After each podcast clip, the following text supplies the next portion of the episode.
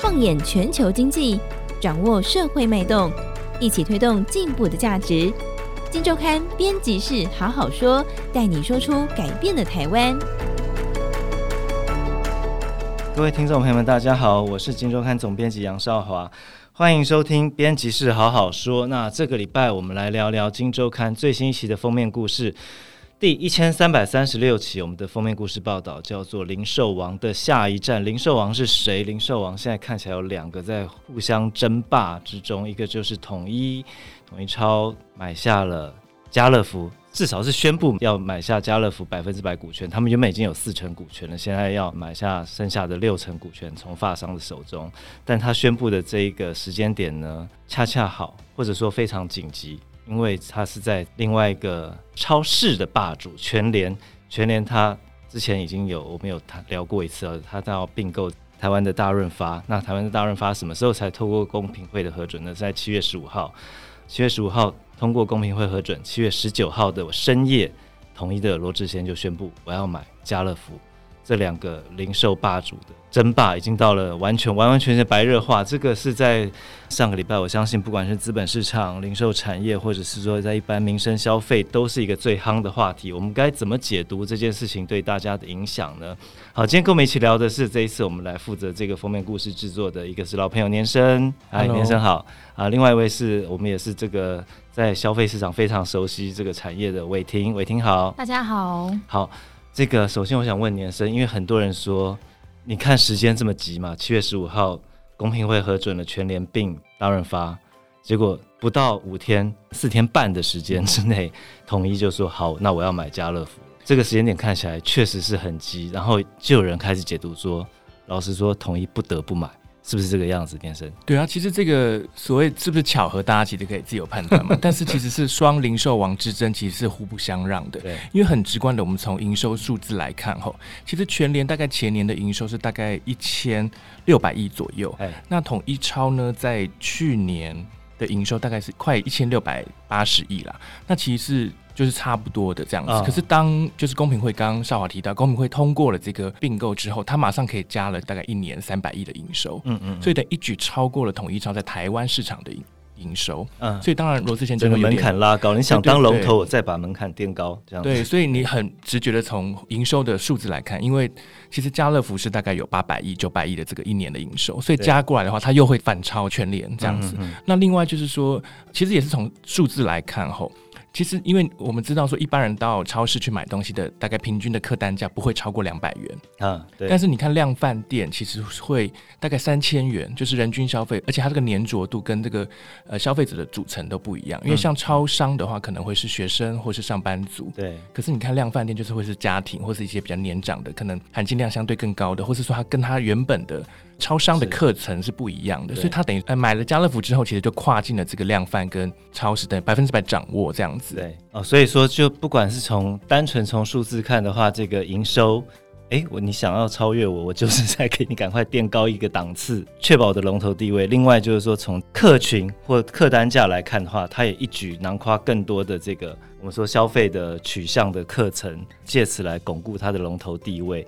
那接下来我们看这个。伟霆，你可以来聊聊了，就是说你怎么看统一超接下来他可能会做出什么样的？因为因为我相信除了营收增加之外，他一定有看到更多的中效发挥的可能。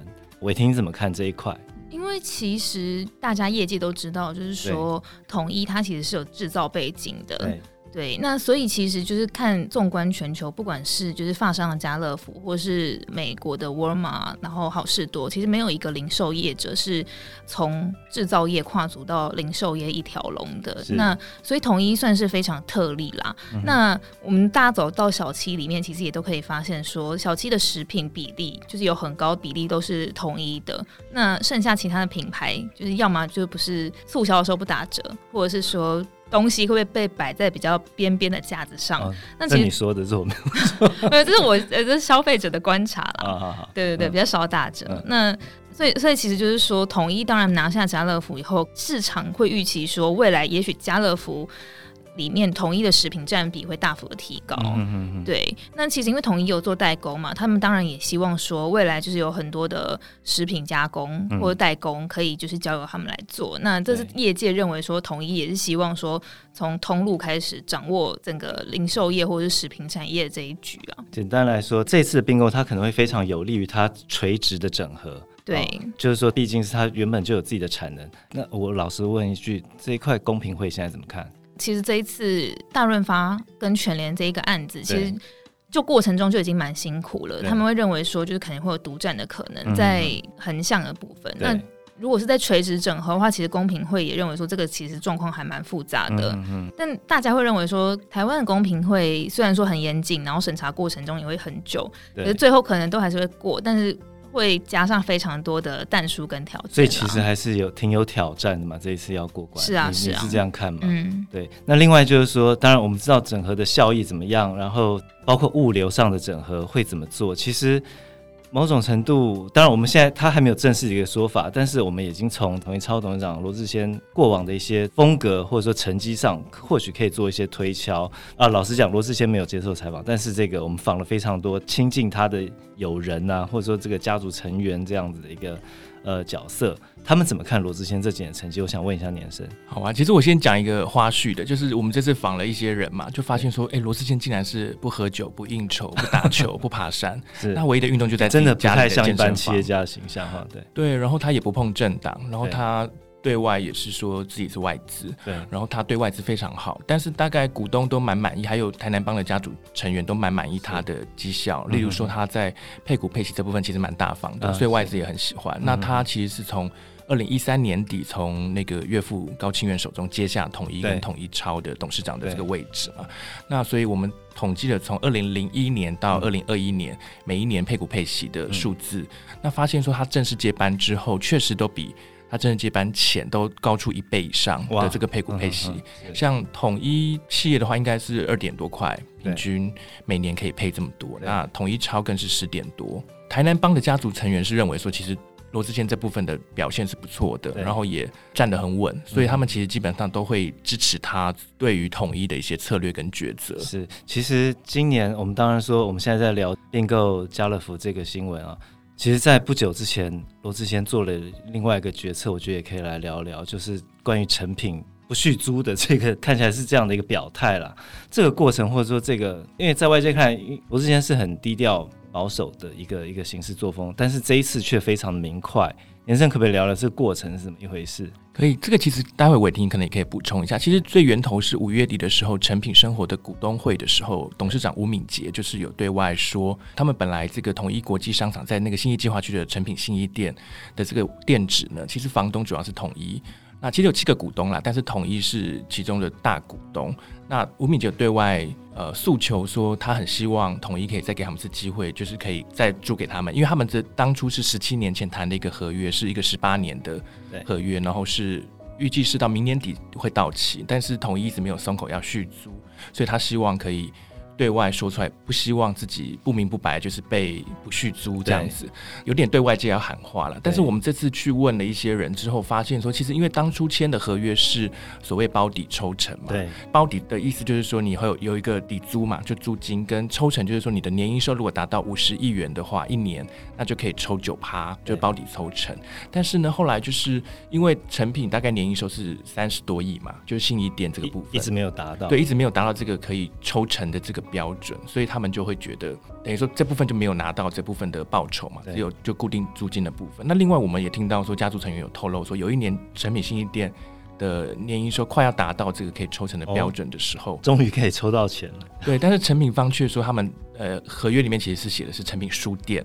哦，并不是整栋商场，嗯、那他们就会觉得说，哎、欸，怎么跟他们的想象的不一样？对，所以就这部分有一点点双方的认知有点不一样。但是我们这次当然去求证了成品嘛，嗯、那成品公关发言系统的回复是说，合约的五十亿是指整个信义店的商场全部，不是只有书店，所以现在看起来是各说各话。所以说，如果刚年生说那个传言是真实的话，这当然就是说，我们也能看见罗志贤这一次是算是果决明快了，就是说，那大家不管怎么喊话，我就是。很快的做了一个表态，我透过一个股权的调整达到一个表态。那其实《金周刊》在多年前我们做过一个封面故事，叫做《剪刀手 CEO》，在讲罗志先，他一直砍掉很多比较没有效益的转投资哦。但是也有人跟我们说，他不只是砍了，他在整个亚洲布局上其实也做了很多。年生是这样子吗？对，因为他因为刚刚伟霆也有提到嘛，其实统一集团是它的重效就是来自它食品跟通路交叉加成的一个效果。对，对那它从通路部分。大家可能也有印象，就前阵子他们亚洲的 Seven Eleven 一万家店嘛，对，那它所以其实它不是只有台湾有店，它在菲律宾也有大概三千五百家，那、啊、在中国大陆大概有两百家。那在食品的布局更是超前部署，就是它在不止在东南亚，可能越南啊是它蛮大的本营，还有包括泰国，哦、然后马来西亚，那还有东北亚的韩国，它三年前也花了大概七十亿元买了一个雄金食品。对，等于说他就是希望说他的食品的品相非常的多元，而且据点在非常多的国家，那可以去跟他那么多的通路去做一个配合，所以他买了这个，这次买了家乐福，又多了这个超市跟呃量贩的据点的话，等于他就是那个纵向会越来越大。哦，所以不只是刚刚我们讲到垂直整合，甚至这个水平的整合也非常可观了。这个水平整合不只是台湾，甚至是亚洲，可能都会在这一次的并购之后的效益中慢慢的显现出来。有这个机会吗？对，就是他的想象空间是有的，因为它确实是通路跟食品都蛮强的嘛。好，那这个聊完罗志先的部分，我们现在看全联怎么应战了。那这一次其实，呃，伟霆也有跟董事长聊了一下，林敏雄现在怎么看？他接下来要做什么？对林敏雄来讲，就是竞争其实都是好事情。那他自己。一直在生鲜这一块，就是投入非常的多嘛，那也建立了就是一定的护城河。嗯、现在是常被大家讲说是全台最大的冰箱这样子，所以对他来讲，就是这一次买下大润发之后，因为过去大家都知道说量贩也它它前后场大概是一比一，然后很多人就是会在后面处理生鲜啊，嗯、处理熟食。那这部分林敏雄其实他就希望说可以把这个后场的区域空出来，对。因为全联它本身它就已经有生鲜跟物流的仓储跟处理中心，它、哦、把这一个业务挪到它原本全联 cover 到大润发这边去。对对对对对。那、剩下的空间，无论是未来它在推广，就是比如说要招租啊，把就是整个建物成。招租有未来可能也也许像无印良品啊会进驻，那甚至是其他的品牌，那就可以发挥到一定的综效。因为毕竟因为现在其实商场就是在疫情过后，线上跟线下的这个界限越来越模糊，那必须就是透过一些实体的体验，然后招进不同的业者，或者是说就增加一些不同的服务，才可以真的让消费者愿意上门。所以他接下来可能是第一个调整大润发的空间配置嘛。听说他已经看到大润发重新改装的计划书了，好像总共金额是七亿，是不是？对，是说目前预计投七亿来做改装啦。不过其实大家可以明显的感受到说，不管是以现在的全联来讲，就是其实每次大家进去，也许两三年就会有重新装潢。对。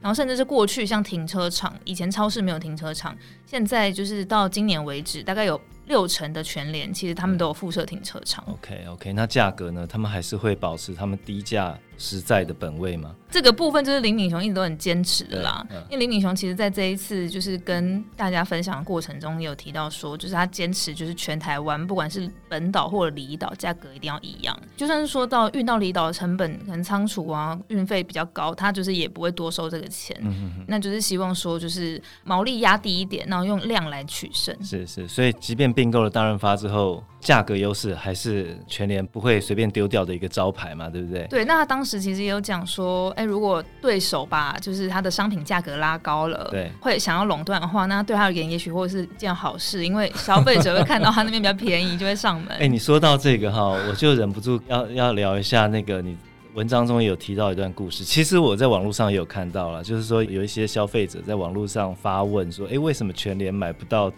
正常包装的科学面，或者是 铝箔包的麦香红茶，这些统一的东西，这一次伟霆你有一些了解，对不对？对，那其实是因为当年就是以科学面来讲，对那个小包装的在。小七一包是卖十块钱，正常我们从小吃到大那种对，要捏碎，要捏碎，然后把粉加进去，然后这样撸一撸撸一撸的那一种，对。对，那那一包是在小七是卖十块钱，对。但到了全联，就是全联硬是卖八块钱，比统一便宜了两块。他是就觉得它要便宜，对。对，据说后来就是统一为此不太开心，就跟全联说，希望他可以把价格调回来。那这两块的。利润他也可以再让给全联没关系，但他就希望说价格是由制造商来定定这样。对，但全联不愿意，所以后来统一就没有供货了。嗯嗯对，那其实麦香红茶这个铝箔包包装也是，所以呃，他们只能用类似的品相，或者是不是常规品，对，就是来贩售。对，那这个故事当然。如果是真的话，一样也是看得出来，全联在这一块就是让福利中心这四个字的这个定位一定要出得来啊，这是他们我相信在未来也是个坚持。所以说，虽然两强竞争难免了，接下来在市场上一定会有一番肉搏，但是至少在我我来看，我是觉得两边走的路数可能有点不一样啊。一个当然可能更在意整合啊，商品的整合啊，更多元，纳入各式各样的。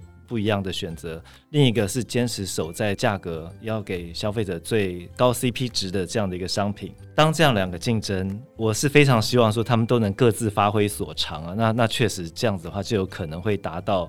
像这个林敏雄说的，良性竞争对消费者绝对不是坏事啊。那如果有在这样良性竞争，大家把消费取向更跟这个消费活力更激发出来的话，我相信也会走到像罗志先有说，零售业绝对没有饱不饱和的问题哦，用把饼做大。那到底这两强相争，接下来会怎么影响我们呢？我觉得读者可以从这一期的分析当中先来。略知一二哈，来看一下接下来要看什么重点。那以上就是我们今天的分享。那这个有兴趣的听众朋友们多多参考，拜拜，拜拜。